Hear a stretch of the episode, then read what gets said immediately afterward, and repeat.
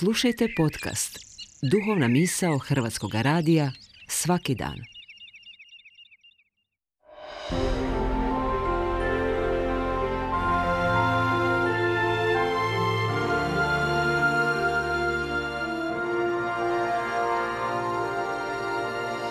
Duhovna misao. Urednica je Blaženka Jančić.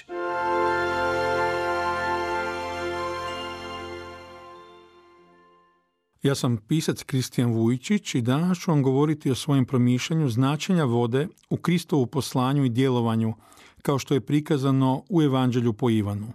U tišini svojega balkona čitam meni posebno drago Ivanovo evanđelje, koje se često naziva teološkim, a koje je još ranokršćanski pisac Origen nazvao cvijetom među evanđeljima. Pritom osluškujem kišu i razmišljam o značenju vode u Isusovu životu i u njegovim porukama i prispodobama koje je, izgovarajući ih svojim učenicima, sljedbenicima i namjernicima prije gotovo dvije tisuće godina, ostavio i nama, današnjim vjernicima. Pažljivom čitatelju evanđelja neće promaknuti važnost vode za Kristovo poslanje i zemaljsko djelovanje, od samoga krštenja pa sve do njegove smrti i otkupljenja grijeha na križu. Ivan Krstitelj vodom krsti Isusa u rijeci Jordanu. Isus na svadbi u Kani galilejskoj pretvara vodu u vino.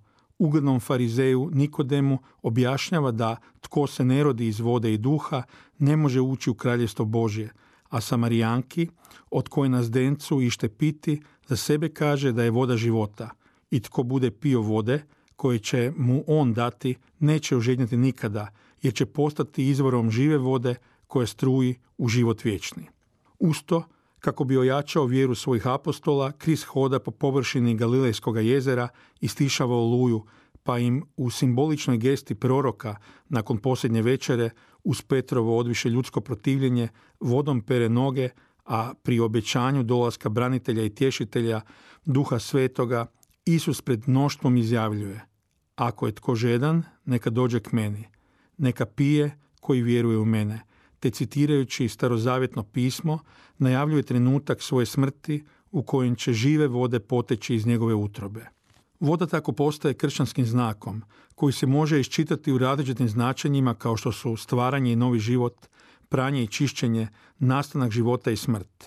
Božanska i ljudska žeđ nisu iste, jer u čovjeku postoji žeđ koju zemaljske vode ne mogu utažiti, pa stoga psalmist i pjeva: "Tebe žeđa duša moja, Gospodine, Bože moj."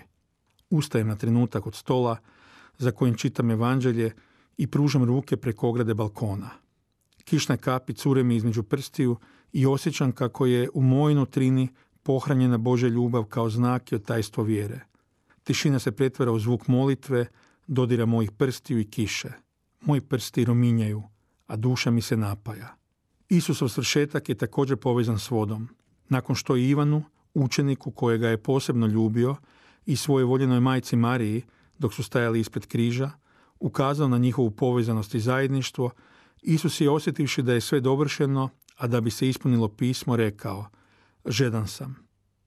Trenutak nakon što je predao svoj duh Ocu, jedan od vojnika probode Kristov bok i iz njega, osim krvi, poteče i voda, koja je mogla poticati iz pluća, a evanđelist u toj činjenici vidi znak davanja obećanog duha. Voda je u Bibliji općenito, pa tako i u Evanđelju po Ivanu, simbol svih životnih vrednota, napose mudrosti, zakona i duha koji daje život vječni.